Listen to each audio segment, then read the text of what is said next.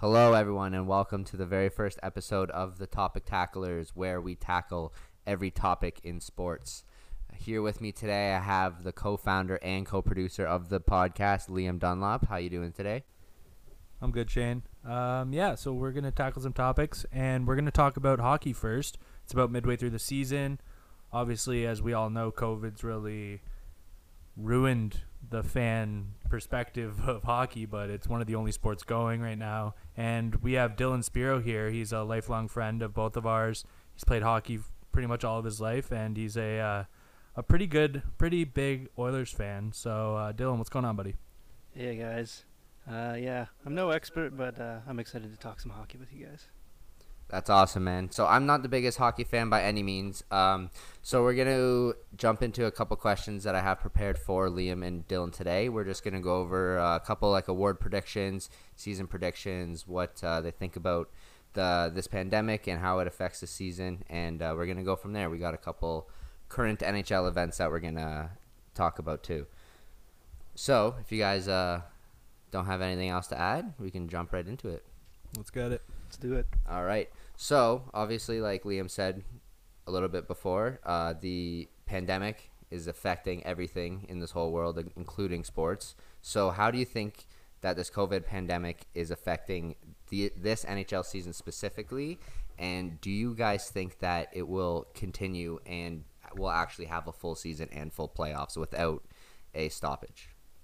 The big thing for me is if you look at the different divisions, the Canadian division hasn't hasn't lost any games. So obviously one country's doing the COVID very well.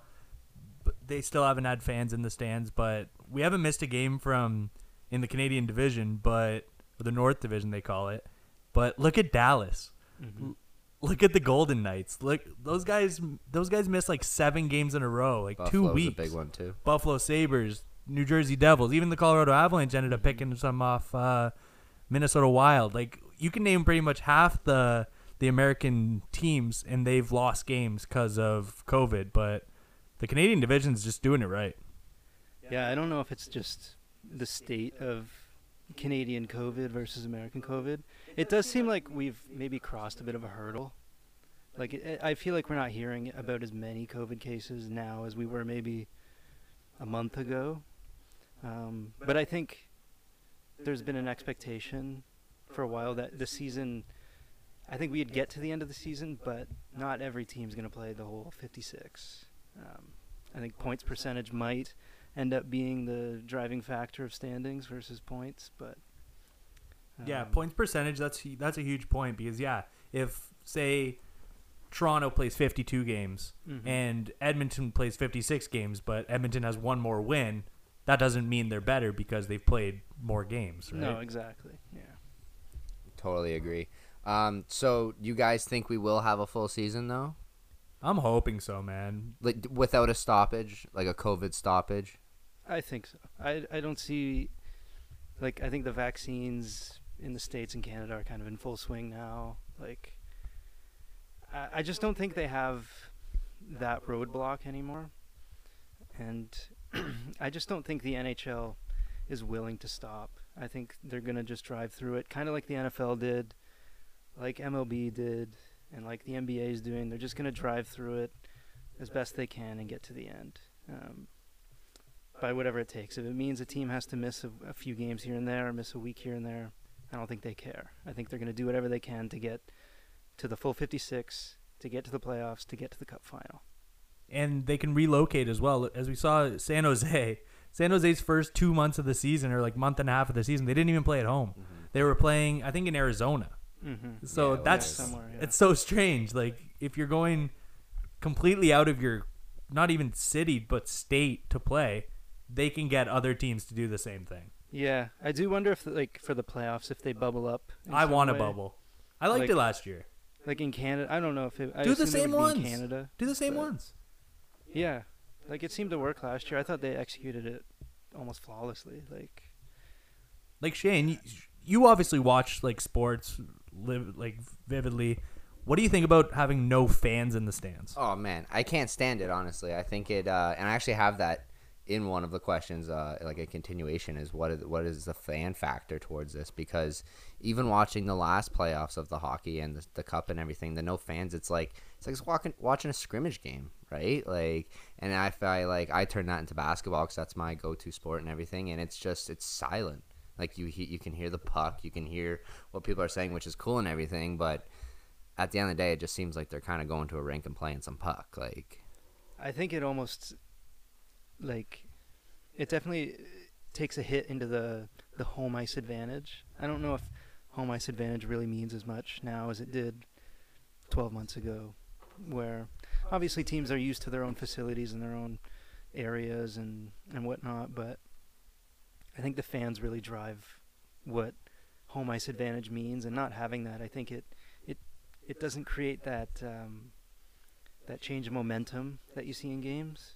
Momentum's huge. Yeah, Momentum's huge. If you're up four two, and they always say two goals is the worst lead in sports, the worst Yeah. lead in hockey. You're not coming back from four two without your fans right behind you, roaring you, and every power play Rally they're on their feet. Every shorthanded chance they you dump it down the puck, they're standing up and giving you it. It's just not there. Well, and with the teams that are allowing some fans, like, there isn't too many, but the ones that are allowing, if they were to push into a playoff bubble and then eliminate fans altogether, how is that going to make a difference between how they're mm. performing now and then when they go without fans entirely? So you have no no home fans advantage whatsoever, no home ice advantage. Yeah, like in the cup final, it's weird. It'll be weird this year if there's no fans again. Like to see the players skating with the cup and there's nobody cheering. It's just, it's odd. Anticlimactic. Yeah. Like, Very, yeah. yeah. Oh my god, they've won the hardest trophy in sports. Yeah. like you just hear like the assistant GM. Yeah. Clapping in the back. so you made a bunch of money. Yeah, he's like, oh my god, I just got a raise.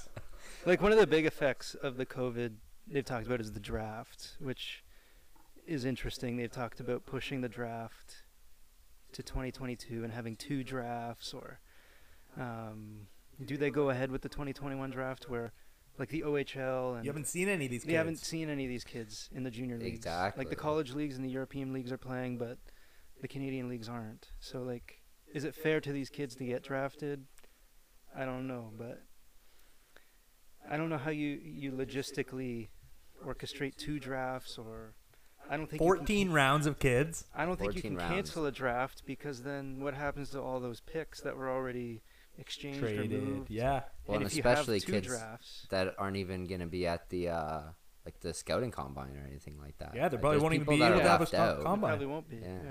It'll all be virtual, which is gonna be weird. They just they just rig like the skates and stuff. It's like they just have like a punch clock, but like it's like their dad doing it. Yeah. And it's like, wow, my god, a record!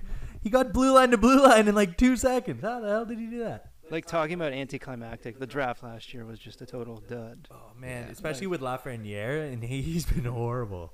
We're gonna be talking about rookies and players going on to this season, but oh my god, what a waste of time so far Alex Lafreniere has been. Well, that's just it. And what were they claiming, or what were they calling him before he got into the draft? Was it French Crosby or Yeah, something think- like yeah, that, or, yeah, or Pretty much. French Every, McDavid everyone that goes first overall, they compare to Crosby. Eh, yeah, exactly. Yeah. The next one, and then the next next one, and then the next next next yeah. one. So speaking, now, speaking of the great one, Shane, we got to say our uh, melancholy farewell oh, to, definitely to Walter to- Gretzky. Yes. Rest in peace. We're we're from a city right outside Brantford, which is weird to say because we're from Hamilton, and they're huge. They're huge. They're huge in our community. They're huge for women's sports, women's hockey, everything. Walter Gretzky was everywhere.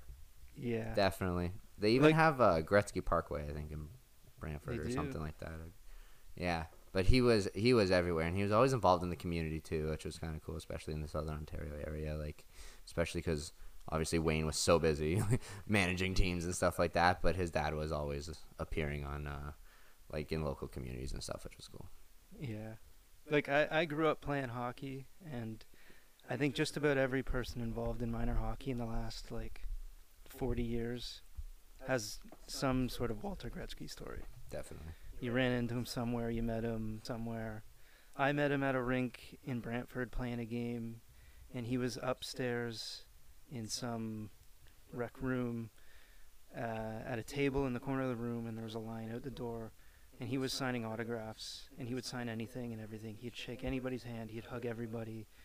He would talk to anybody about anything. He didn't care. He was the nicest guy, um, and I think he's the. I would argue he's not just the pinnacle of the hockey dad. I think he's a pinnacle of like the sports dad. Totally. Um, yeah. The humility and like the, the love of him is just. Just a supportive father. Like he's not. He's not like.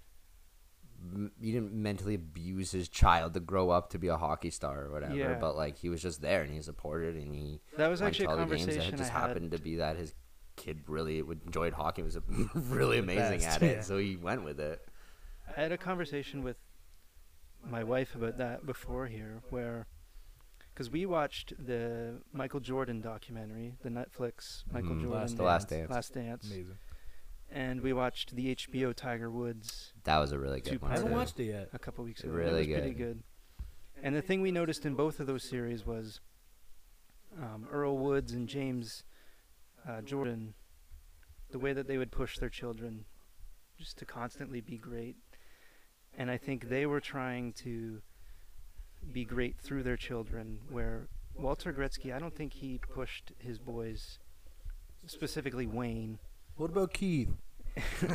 or Brent, oh yeah, did you know that one? yeah, I didn't know that. in the same way. I think he just loved them, and he just he just loved seeing them be great. Like he, I don't know, he didn't push them the same way. He he just let them flourish their natural talents. I totally agree, and I actually met him late, a little later on in life. I was actually commentating a Dundas Real McCoy's game, and he was in the stands. That's awesome. His sons aren't even a part of this league, but he's like, hockey near me? Yeah, I'm Why going. not? Yeah, I'm going. I'm watching men's league hockey, like semi-pro hockey. And I was looking, and I was doing play-by-play for Cable 14, our local cable company. And I'm, I looked down, and I'm like, I've never met Walter Gretzky because I never, I never played competitive hockey, and I just, I went down, and I'm like, I have to meet this man. So I go and shake his hand. Funny thing is, you were saying he was just sitting at a table, Dylan, and he was just signing stuff.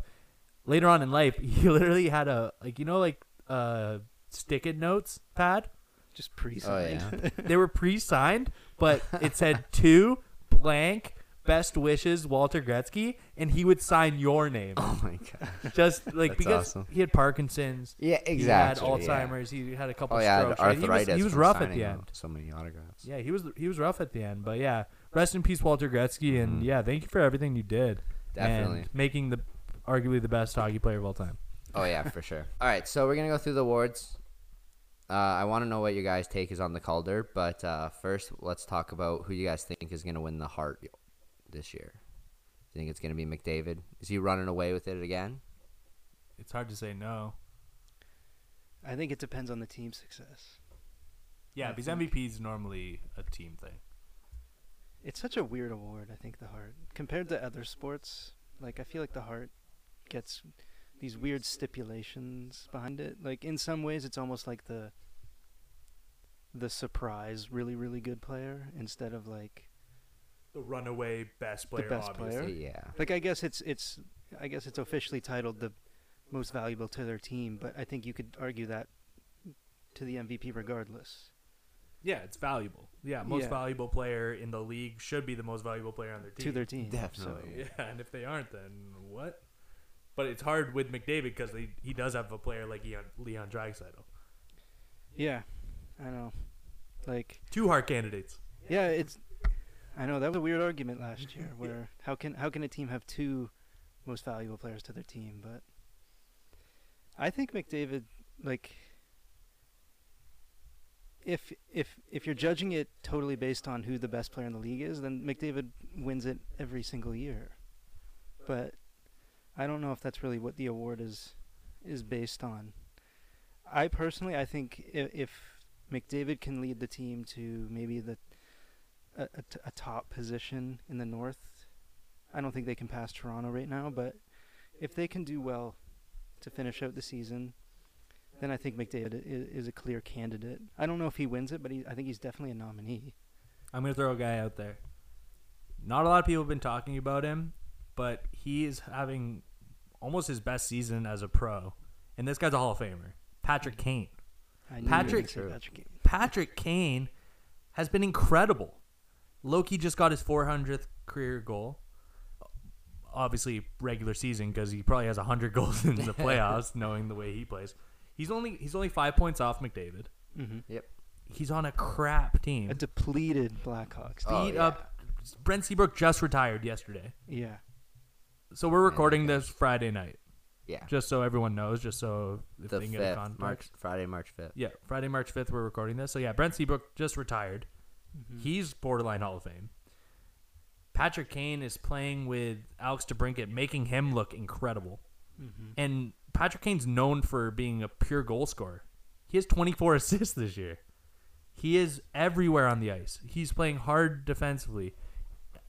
I think he could do it. I think he if if Chicago starts getting their wins in and if they can make the playoffs, he's got to be a candidate. I agree. I think Kane is, is definitely a nominee.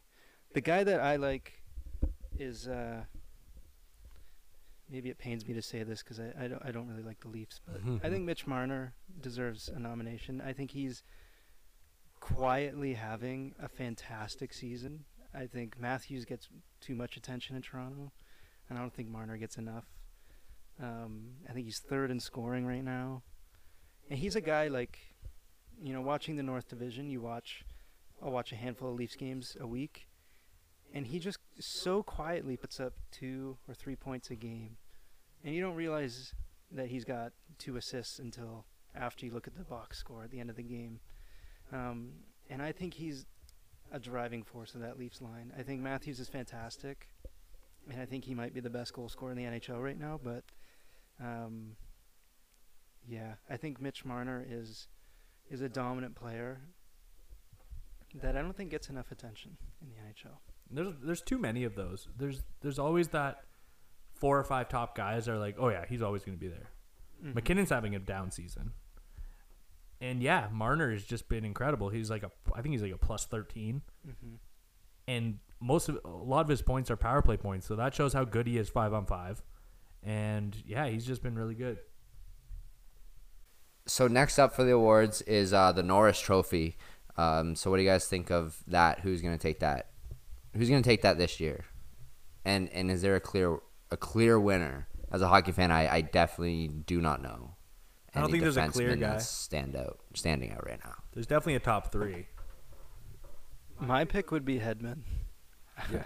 Like personally, if I had to build a defenseman, it would be Victor Hedman. He reminds me of in in some ways of like Chris Pronger, where he's this huge. I think he's like six six defenseman, fantastic skater. Can play both sides of the puck equally well.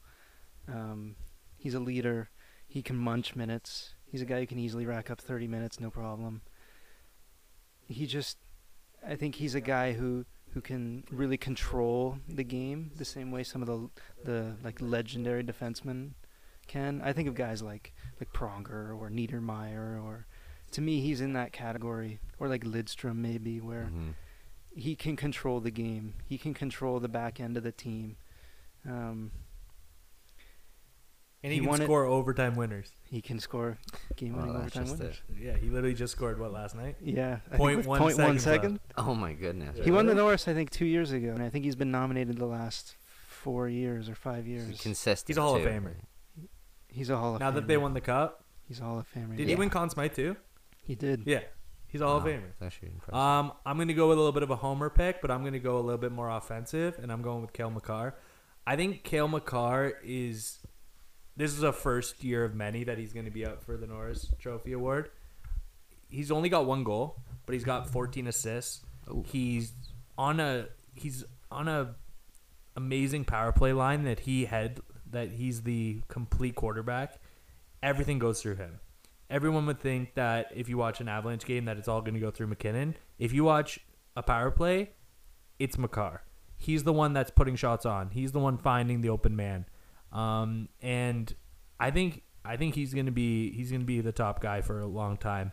And I hope Hedman retires soon because of that. But like no nothing against Victor Hedman. I think he's probably going to get it because Cale Makar seems to be injury prone and he's been out for a couple games already this year.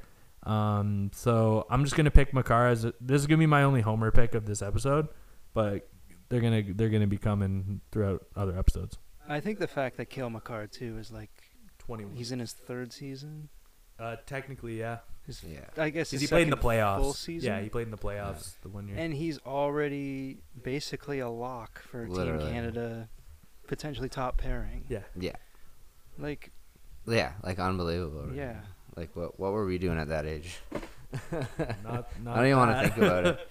Um, but yeah, so and especially with Makar too, is like it's it's it's the presence, right? So like the presence of being on the ice and everything. Like yeah, 14 assists is great for a defender, but the fact that you were saying like everything does go through Makar or some way he's involved in it is definitely a huge factor on getting that Norris, right? So we'll jump into the next one too and go to uh, Vezina. I think you guys were talking about Tampa Bay possibly having the best goalie this year. I'm gonna go with Marc Andre Fleury. Um, I've loved him ever since he got drafted. The yellow pads, Yeah. despite the uh, shooting it off the back of the despite play. shooting it off. I think it was Patrick O'Sullivan, but he's just.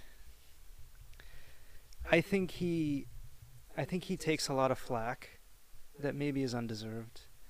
I think with Robin Lehner going down this year, he stepped up, remarkably. for his Um, age, dude. For his age, he's 36. Got and he's drafted in still pumping out these 2004. numbers. Yeah. 17 years ago. is what I'm saying. Daryl Sutter was uh in that Flames organization then. and he like I don't know if I want to pick the guy just because I like him the most, but um, I think his numbers definitely would grant him a nomination. Um, and I think if he gets a Vezina this year, I think it absolutely cements him as a Hall of Famer, and I think it puts him in that category of guys that we grew up with that were legendary goalies, guys like Definitely. Roy and Brodeur and Belfour and Hasek, um, where he's got he's got a Vezina like that. I think is the one thing that separates him from guys like Cujo and Luongo. Yeah. Is yeah. he's got the Vezina. yeah. So That's a good one. I too. really want. I, I, I don't know. Maybe I- maybe I'm picking with my heart yeah. instead of. Yeah you uh, have to sometimes. But I want to see Marc Andre Fleury get that. And I'm gonna go where you were coming from, Shane. Uh, Andrei Vasilevskiy. Um, going into tonight, we haven't watched the, we haven't even checked in on the the Lightning game, but he had a crazy shutout streak. He, I think he broke his own Lightning shutout streak going into last night's game, and he's just he's incredible. I think the Lightning. Uh, sorry to interrupt. The Lightning. It's uh three three in overtime right. Three three overtime. Okay, so he gave up three against Chicago tonight, but um, but I still think he he's just a stud, and having a guy like Hedman obviously helps him a lot because it's like that guy will probably block four shots a night, so that's four less saves I'll have to make, and have him Sergachev that'll also do the same thing, and just all those different players, but. The thing with Vasilevskiy is he's their best player. And he just stands on his head some nights where it's like he puts up 35 saves when his team only got like 16 shots and they'll win 1 nothing. And those are the guys I like. I think his record is I think he's 12 and 3, He's 14 and three. 14 and 3. But he's now. got a 166 goals against. Yeah. And a 942 save. Yeah, like Yeah, 942 is stupid. That's Like that is unheard of. Like especially nowadays. Yeah. Like now in the last with all the shots years, and yeah. Yeah. all the goals that are being scored recently. So yeah, I'm gonna pick Vasilevskiy. Um, and yeah, Shane, that that's a good call because the Lightning are just so scary. Well, and I think now that they're they're more than just offense, right? It's like a couple years ago they've been so offensively heavy that everyone was afraid that they're gonna go and put five, six goals against you. But now, like you're saying, he's standing on his head, so they're putting up and I mean they're uh, shutting down and winning like one nothing games right now. Uh, so we're gonna go to the last award right now, and it is the Calder. It seems like it's kind of a jimble jamble this year. Uh, so what do you guys think? What do you think about that, Liam? The Calder. Who's bringing home the Calder? I'm gonna go with a guy that I was chirping all my buddies in my fantasy group about because I had no idea who the hell he was going in. Because I'm like, who is this guy? Why is why are you drafting him so high? Kirill Kaprizov, and he plays for the Minnesota Wild, number 97. If you see him on the ice, you've seen highlights. He is so slick. He's so fast. He's got 17 points in 20 games plus 7. His shooting percentage is stupid too. He only has 40 shots and he has 6 goals. He, he's at 15% shooting percentage. I don't like that's unheard of in the rookie years. Normally you're just shooting everything on net. He's picking and choosing his spots and he was a 5th round pick in 2015. That was 6 years ago. He was and he just he was out in Russia for a while. He's the most one of the most Russian looking people you ever see. and yeah, Kirill Kas- Kap- Kaprizov. I still don't know how to say his name. And he got drafted five years ago. You said. five, yeah, five eh? full years ago. I was looking at his his uh, I was on his hockey DB, and like he's been in the KHL for the last yeah since he got drafted basically. So how old is he? Like So roughly. he'd be- He's born in he- '97. 97, so he's- 24. oh, okay. So, 24, so he's still Yeah. super young and everything. But each season that he was in the KHL, he was either leading or at the top, like top two, three, of his KHL team in scoring. So I'm surprised it took. I'm honestly surprised it took this long for him to come over. Especially but, for the Minnesota Wild. Yeah. but he's made the Wild watchable for the, probably the first time. Like he's the most exciting Wild player I've seen since Gaborik. Gaborik, and that was a long time ago now. So What Mikko Koivu just didn't didn't scratch that itch for you? Zach Parise just didn't. Yeah, I hate right. that guy. Let's not talk about him ever. So the Wild with him uh, definitely is probably getting the most attention since that Parise and uh, Suter trade. Yeah, seriously. I would think because that was the last time I've seen them in my like headline page Twitter on my. Yeah, Bleacher Report or a shit. whatever. Yeah, Dylan, who you got, bud? Uh, I like Kaprizov too, but I'm gonna go with uh, another guy that's kind of totally off the board. Um, I'm gonna go with Kevin Lankinen in Chicago, the goalie. Um, honestly, never heard the name until like a little while ago, but him coupled with with with Kane has kind of led that what we said depleted Chicago team. No Toews. I mean, Seabrook's kind of been invisible for a few years now, but no Seabrook. Um, it's really just Kane and DeBrincat. and whoever Kane's making look good. Yeah, and uh, he's looked good. Like his numbers look good.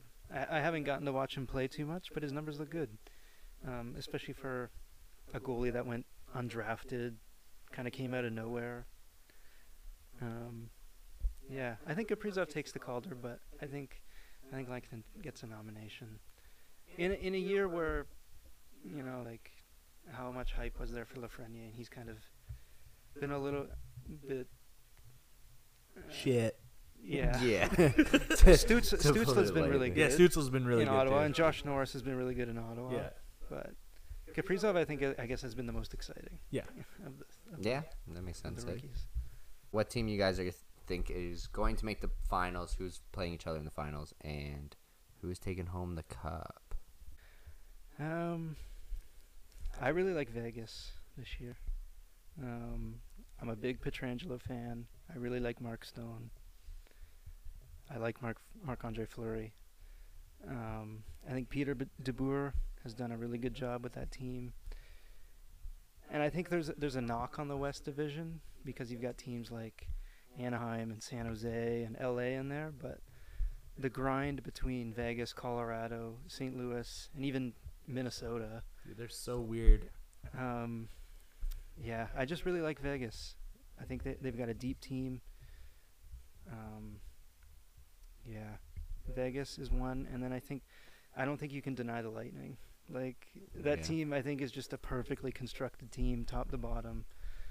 Um, they've got maybe the best goalie in the NHL right now.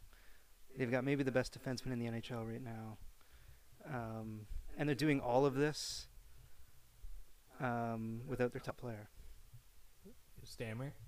No, Oh, without, Kucherov, excuse me, Kucherov, yeah. yeah, Yeah, Nikita Kucherov's been out all season, all and they're season. still killing so, and they're still just as good, if not better, than they were last year. So, um, I don't know if if if they can repeat, but I don't know. They're hard to bet against. That's such a deep team. Do you have the Lightning winning? I think I have the Lightning winning over Vegas. It's a pretty good pick. I like that. Yeah, the Dallas Stars last year making the final was nuts. That that didn't make sense. So, um, it's so hard to pick against the Lightning, but ah, this is gonna hurt. This is gonna hurt, boys. I think the Leafs make the cup. I can think, see that. I, I think the Leafs if Freddie Andersen's good enough, they can score five, six goals a night. And as long as he only allows two, three goals a night when they're scoring five, they're hard to stop. Their defense is is shoddy. I mean, based off the Edmonton series that Oh, they just yeah. played, What, it 13 1? It doesn't matter who's in goal net. Yeah, 13 They've, goals to they've one. obviously learned how to play defense Yeah. in the Yeah. last season. So I, I think I don't know. I think it depends on the Leafs if there's some sort of playoff curse, but they might have one. um, But okay, let's let's run down quick. North Division. Let's say top four teams make it, right? yeah, So it's probably Edmonton versus Leafs maybe in first round? Or Yeah. Montreal Leafs in the first round? I think Edmonton can take the third spot. Yeah. So th- I think I can see Edmonton and Winnipeg as the f- the match, the two three matchup, and then I think Toronto. I think the fourth spot I think is maybe Calgary. Well, it could be Calgary, yeah. Um, Calgary gives them troubles, I feel. yeah, like They're gritty. And they and the Leafs don't like that. I think if Calgary can get under their skin, if like Tkachuk and Lucic, and if they throw in guys like Robinson um, out there, I think they could they could get under the skin of the Leafs. I think the Leafs have to just play mature. They have to play confident, and, and I think, yeah, Maybe think it's better that the Leafs don't have any fans this season. Yeah, because it's all suits normally, right? that's true. It's all just suits sitting in the front row. Yeah. Oh, you didn't score in the first three minutes. I don't like this sport no more. And in the West, for me, I think uh, you almost you almost hit the nail on the head. Um, I think whoever comes out of the West is going to make the cup. So whether it's Vegas, whether it's St. Louis, whether it's Colorado, I I don't see any of the teams in the Central knocking them off. If I'm gonna pick one, I'm gonna pick Vegas as well. I know it's boring to agree with somebody on a podcast, but yeah. So I think Vegas versus the Leafs could definitely be a very intriguing final, That would be a fun matchup. and I think Vegas would would beat them in five games in just because they're strong, but they also have scoring. And when Fleury gets in the playoffs, or Regier, or sorry, not Regier, um, Robin Lehner, excuse Mhm. me, um, yeah, either one of those goalies, I see them giving troubles to the Leafs. So, do you think any teams are going to make any big moves before the playoffs start, before the trade deadline, to try and push themselves to get a cup? Right. There's actually been a lot of talk of Jack Eichel perhaps being traded, uh, simply because he's on a, his third year of an eight-year contract, and in his fourth year starts his no movement clause. Um, obviously, things are not panning out in Buffalo the way they thought it was going to when they drafted Jack Eichel. So, do you think he's uh, on the way out, or do you think there's going to be any other major moves before we kind of shut her down for the season? We used to look forward to Trade Center every day or every year, Dylan. We used to sit in computer class back in elementary school and just Watch it. wait and just re like watch Bob McKenzie and just be like, "Oh, he's got his phone out. He's got his flip phone out." no, uh, and we were just hoping, and it's been so dull the last maybe six years. Trades aren't a big thing right now in the NHL, and some trades can make a world of difference. You always see those guys that are like, "Oh my God, if they didn't trade for him, they would never have won the cup." And Jack Eichel could obviously put one of these teams that we've talked about going to the cup over like completely over the top. But what would they have to give up? I mean, he's got a 10 mil cap. It's a lot So of money. That's a lot of money. I don't see him moving at the deadline. I see him. I think in the off season, if Eichel wants to be moved, Eichel will be moved. It sucks for Buffalo because like they're not gonna get their money's worth, No. regardless of what the trade is. They're not gonna get value. Pennies on the dollar. Yeah, and I don't think there's many teams that can make a move for a ten million dollar player. They've said New York, the Rangers are a good option. I think that would make them really scary. Yeah, the Um, Rangers have been playing really good recently with a Shesterkin, Yeah, great rookie. and I think they if they can move somebody like Strome. Um, One of their young good guys. if they could move Strome and they could get rid of the uh, the DeAngelo contract, I think the, maybe like a couple first rounders, an A level prospect, maybe Strome. Lafreniere. Yeah. Lafreniere, yeah. So pretty much not likely is what you guys are. No. Yeah, I think it'll be a quiet deadline. at least in Canada, I think Yeah. it'll be quiet. Yeah, I- you're I not trading Canada to Canada. the two week quarantines kind of ruined Canadian trades. I dropped Pierre Luc Yes. Dubois on in fantasy because he he- he was just sitting on my IR spot for two weeks, and then he had, I think he has two game winning goals last like three games, pissing me right off. All right, so let's uh, move into a question that I actually really wanted to know from you guys. Um, what is the team that has surprised you the most this season, good or bad? I'm gonna I'm gonna go out with um I'm gonna say in a bad way, and I'm going Vancouver. Vancouver, good pick. yeah, Yeah. they looked Good pick. so good in the bubble, man. Yeah. They were like they were like, oh my god, if the bubble Canucks can come back and Quinn Hughes, he just was on a he's still a great scorer, but we were talking before the podcast started. He's a minus 15 Mhm. and you can't have that as like your top guy. You need to have him plus a shutdown shutdown guy. Nate Schmidt was coming in, coming in hot. Alex Edler's like 55 years old. I really like their young core. So do Like, I. I'm a huge Pettersson. Yeah, fan, Pettersson's so fast. Boeser's great. Horvat's like old young. Um, I know what you mean. Yeah. Hoglander, we saw him in the World Juniors make a couple incredible goals. But yeah, the back end's still sketchy, man, and their goaltending has not been good at all. Braden Holtby, they No, came in. It's not been good. He's been horrible. And Thatcher Demko is just, I think he only has like about three or four wins too. So I'm gonna say the Canucks, and I'm gonna say it in a bad way. And I hate the Canucks too, because two of my best friends are Canucks fans. so you just had to make it a bad one. Yeah. That makes sense. What are you thinking, Dylan? Um, in a good way, I'd say Florida. Yeah. I haven't gotten to watch too many Florida games, but um, for a They team have the same amount of fans in the stands as they if they Uh, actually had fans. exactly. I was gonna say for a team that literally could not sell a ticket pre-COVID. Yeah. but the team that I'm honestly really disappointed with, we just talked about it, is Buffalo. Like, yeah. um, not that the expectations were high in Buffalo, but just I was looking through their roster. I was looking at their uh, their cap friendly page earlier today, and like, there's nothing there. It's all rough. Like aside from Eichel and Dahlin, it, it's it's rough. Like Jeff Skinner is the worst Yeah. eight million dollar player in the Seriously. league. and Ever. And Taylor Hall, He wants to stay supposedly. Kyle Okposo. Ugh. But even the prospects, I like Dylan Cozens. I think is a good player. We saw in the World Juniors; he looked really good, but he's got four points. Yeah. I don't know if Casey Mittelstadt Horrible. is what he was touted to be. Horrible. He's been really, really slow and really s- too small. And Ristolainen has been affected heavily by COVID effects. So, like, I don't know. I don't know where you go with Buffalo. Like, there's, if you move Eichel, then you're just starting over. But there's nothing, there's nothing to build off of. Like the good teams, I think of like, I think of teams like Washington, or Boston, or Tampa, where they've been, or Pittsburgh. They've been able to bring in these elite, elite players and develop them, but they've also been able to develop the bottom six, the bottom pair defensemen. People know their role there in those teams. goaltending. Yeah, they can bring up any player that they need through the system. And Buffalo just has nothing. Like, They haven't had nothing for a long time. and I feel either. like this miserable era in Buffalo is gonna continue for a lot longer. I agree with that for sure.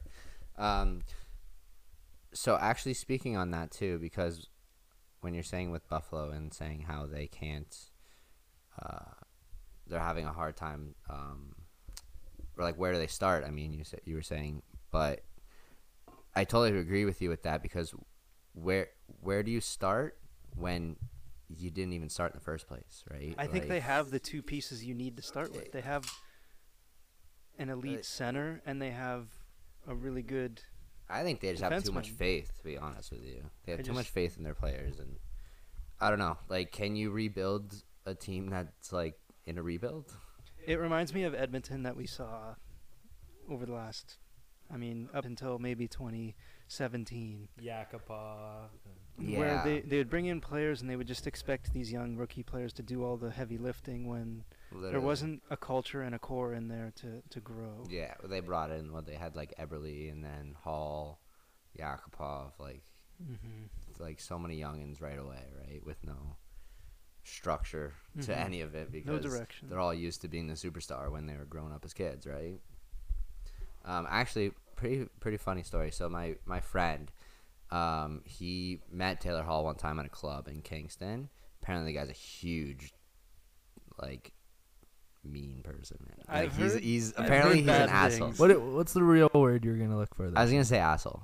Yeah, Apparently, he's a fine. huge asshole, and uh, so when he was in the club too, like the one of Taylor Hall's buddies he was with got punched out by like some just some random drunk dude. So, like I follow like the Oilers uh, subreddit and stuff, and there's a lot of stories from local people that Taylor Hall is one of the guys who like, don't you know who I am? Yeah, like Mr. Studio Girl. Like Yeah. he is though. That's what I heard as well. I mean, He's not just to cocky, on the man. guy, but But it's just like- I've heard the stories too. Some people don't know.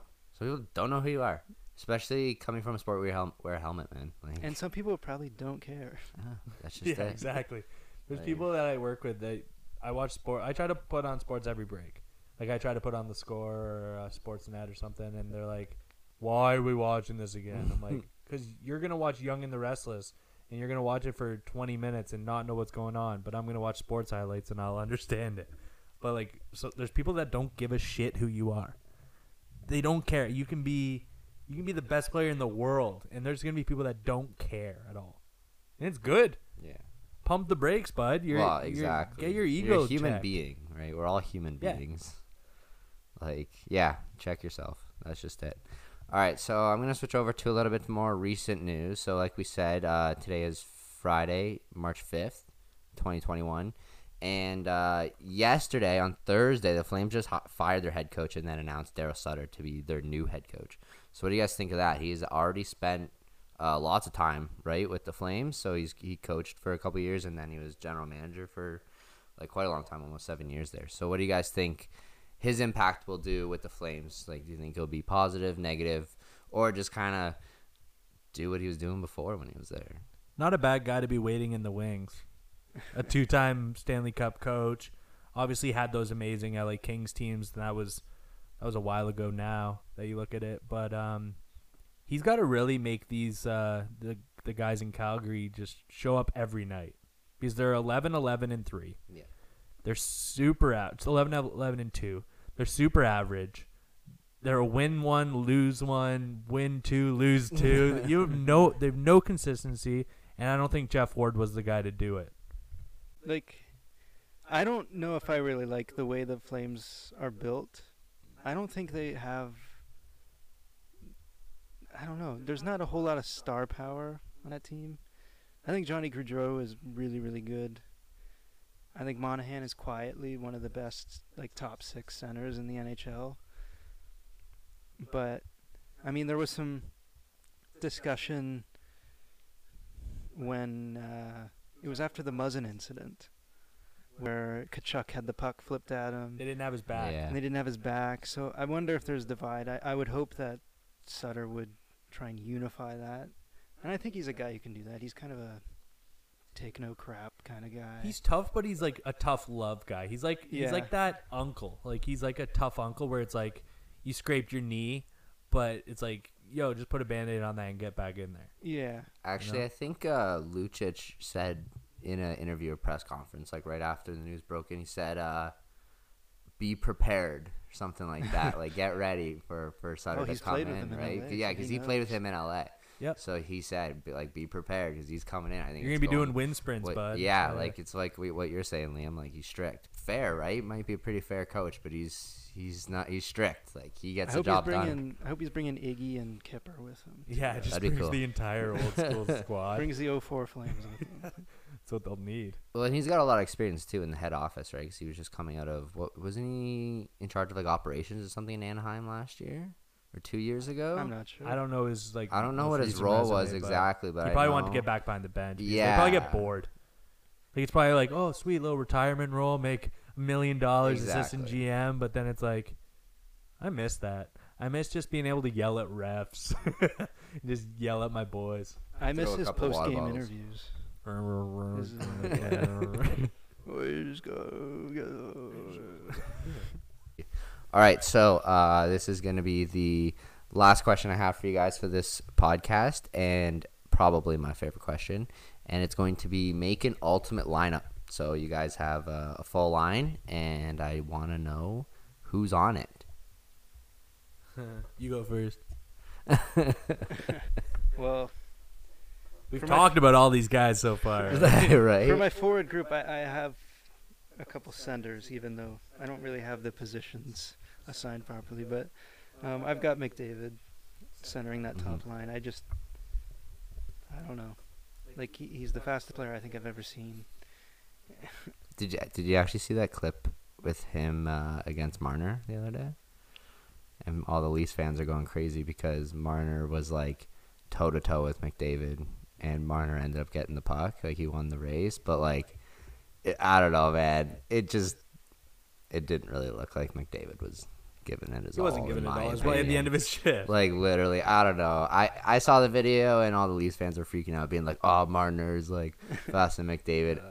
I think he was dogging it. A- Like, anyways, The Leafs found a way to shut him down the last few games, which is really, really impressive. Yeah, Because I think that's the, I think there's only been a handful of times in his career that he's been held pointless three games in a row. three times.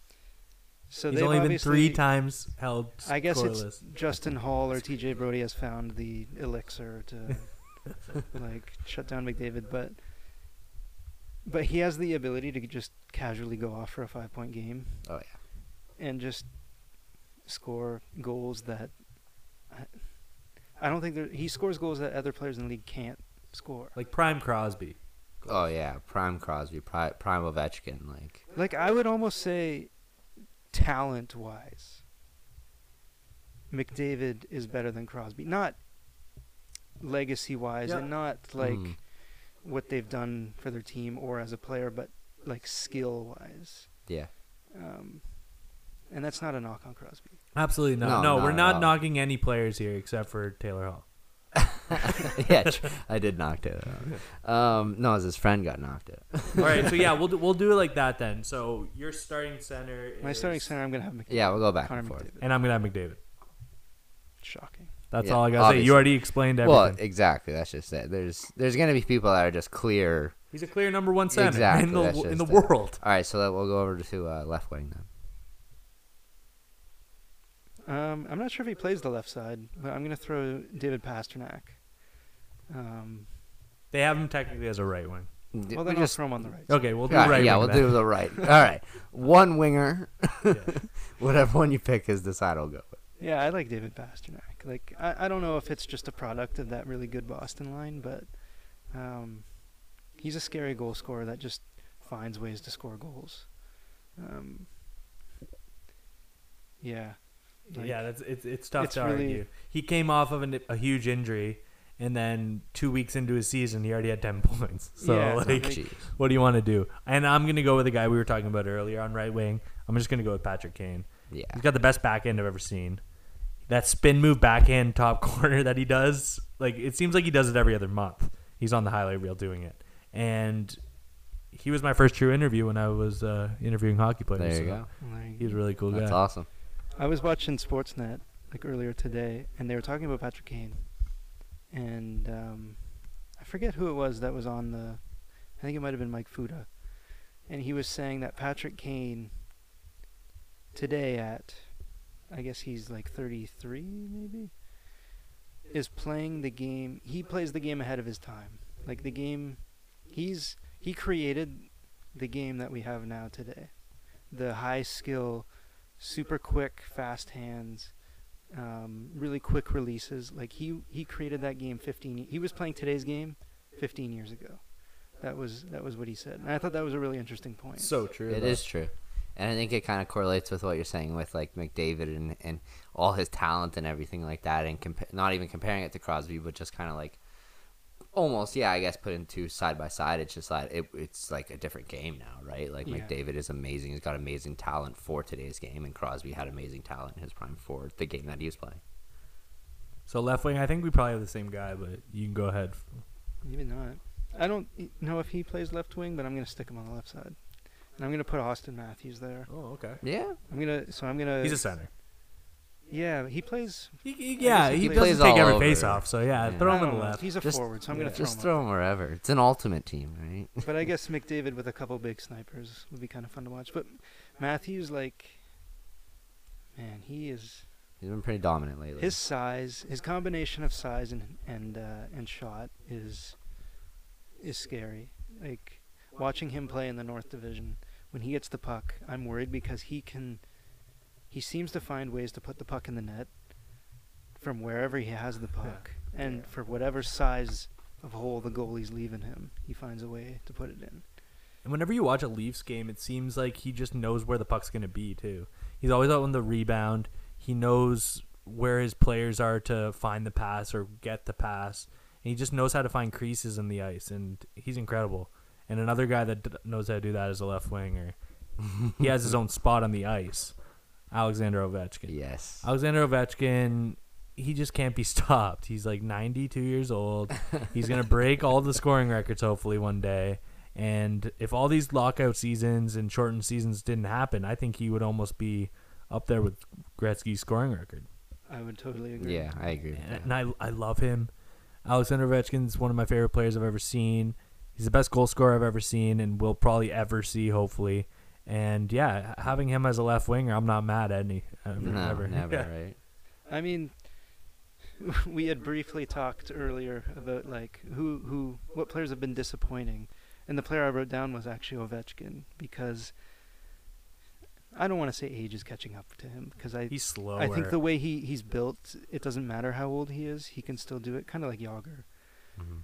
Um, he's only got seven goals, and I was looking at the I had sorted the uh, the league leaders by goals, and I had to go to page two Oh, to find wow. Ovechkin. He was listed nu- at number 63. Tyler Toffoli has double the goals of him this year. So, I'm sorry, who? you know, but Ov- I think Ovechkin's just a guy who can like, you know, I say that, and then tomorrow He'll he'll, get a have hat-trick. he'll have a, a power play hat trick. Yeah. So, But but it just goes to show too that like a- a- age might not be catching up to him because he can still go pull a hattie off like it's nothing, right? Like pull that out of his ass. He's But yeah, you are right. Like he's definitely having a disappointing disappointing season for his caliber of play. And defense. Yeah, so two defenders. Two defenders. I'm gonna put uh, Victor Hedman. We talked about him earlier. I just, I don't know. Maybe Dylan is a boner. I, I have a Right. hard on for Victor Hedman, but I just I love defensemen that are built like that, that are big, you know, really big defensemen that can skate well. Defensemen like him or Pietrangelo or I guess Pronger. Pronger was kind of my favorite player back in the day, so I'm gonna, you know, anybody that kind of exudes that that similarity is, is somebody Yeah. that I like.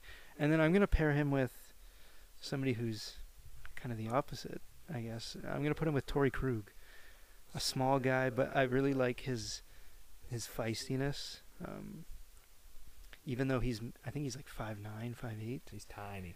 but he's not afraid to to rough it up. He's not afraid to get in the corners.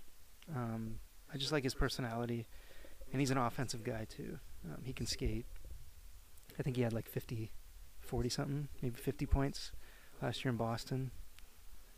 Not sure how well he's doing this year in St. Louis, but Well, it's always hard too, especially when you come from a team that like with Boston, right? They're just so like set in their ways. Their system is so implanted that it's it's hard to go to a different one, right? Just imagine those two together, though, Krug and Hedman, because look at what Krug's allowing Justin Faulk to do this year. Justin Faulk's putting up unworldly numbers for himself, and look what he allowed Zdeno Char to do. Probably the biggest oaf on skates, slowest guy ever. But if Torey Krug can walk the line and then just dish it off for a rocket clapper by Hedman or by Faulk or by Zdeno Char in real life, um, just imagine, yeah, just Yeah. imagine what he'd do with that Victor. makes Hedman. a scary power play. Yeah, that's Yeah. scary too. Um, for my defenseman, I'm gonna go with. It's so tough because I'm gonna go the same sort of idea, but I'm gonna go with the two guys we talked about for the for the Norris.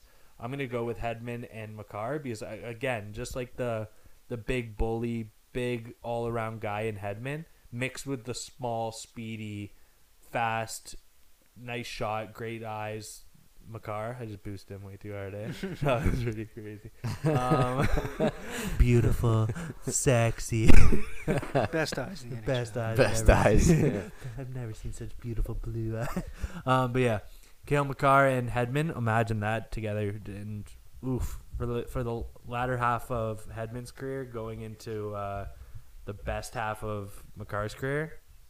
Scary, scary too. And goalies. Yeah. Do we even need to go over goalies? Or you guys? I mean, we kind of talked about the two. Yeah, that's two what, that's guys. Yeah, what's pretty because much, They're, right? they're our Like- Vezina guys. Another guy that I have written down is John Gibson. I mean, I, I don't think he gets necessarily a fair shake because of the team he plays in front of, but um, I think technically he's one of the best goalies in the in the NHL. Great right now. eyes, I think great- on a good Great team he rebound would control. be. Yeah, I think if the Ducks were a little bit better, he'd be getting Vezina Mhm. Vezina noms. There's a lot of great goalies. This is a good generation of goalies right now. It Connor, is. Connor Hellebuyck. We got even American goalies. yeah, American goalies are Yeah, a lot of terrific good right now. American Even goalies. Carter Hart, he hasn't had the best season, but Carter Hart's obviously Canadian, but he's had a good enough season where you're gonna still talk about him. Tuukka Rask, hmm Freddie Andersen.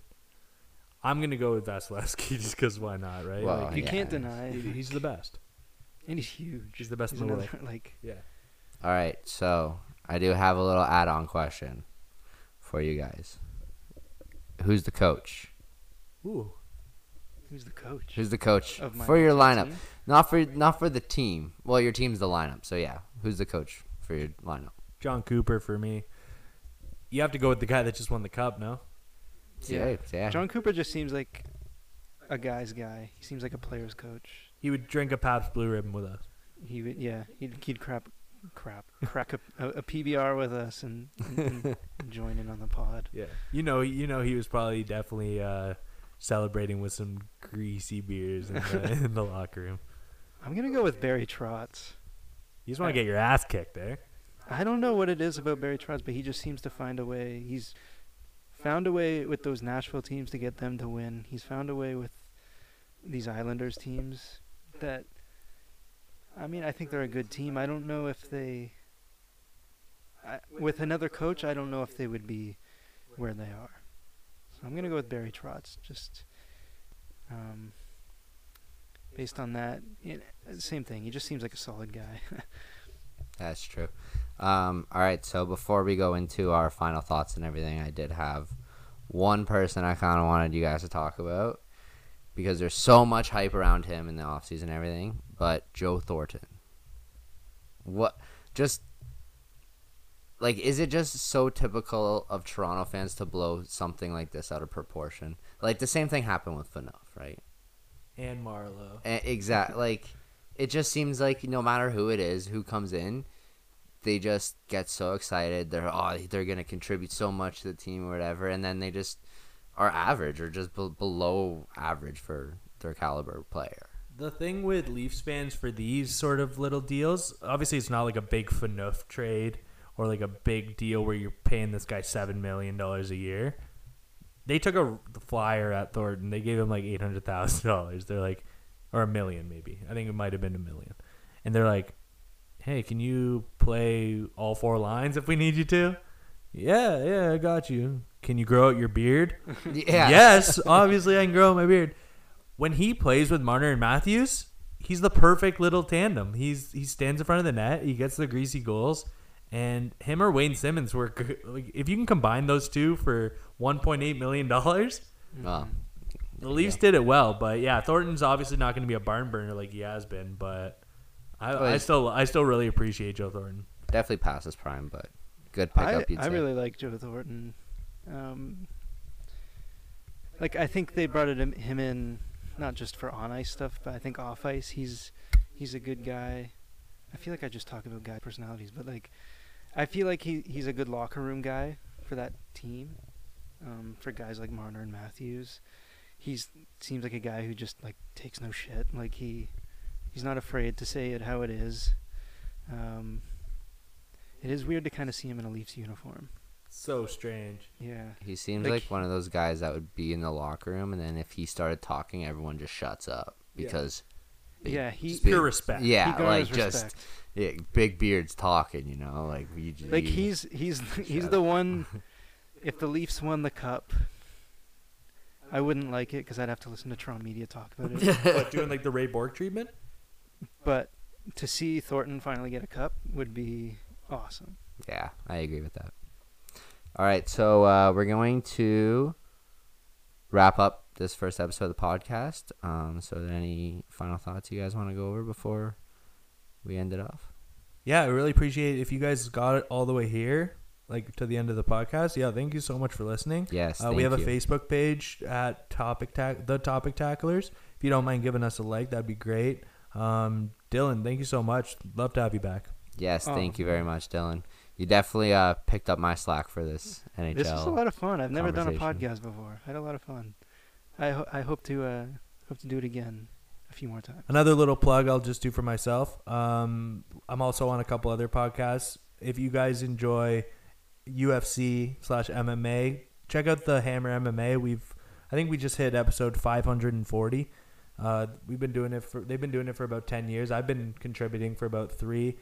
We talk UFC. We go to UFC events when COVID's not available, and yeah, and Shane, great hosting today, buddy. And Thank you. Dylan. Thanks so much. It actually was uh, my first time on a podcast too. So first, first of many for me. But uh, yeah, we uh, we're kind of feeding off. Uh, I'm definitely feeding off Liam here with the podcast, um, kind of mentorship and stuff like that because he knows what he's talking about. He's been on a lot of podcasts, so definitely go check out um, his other content and everything.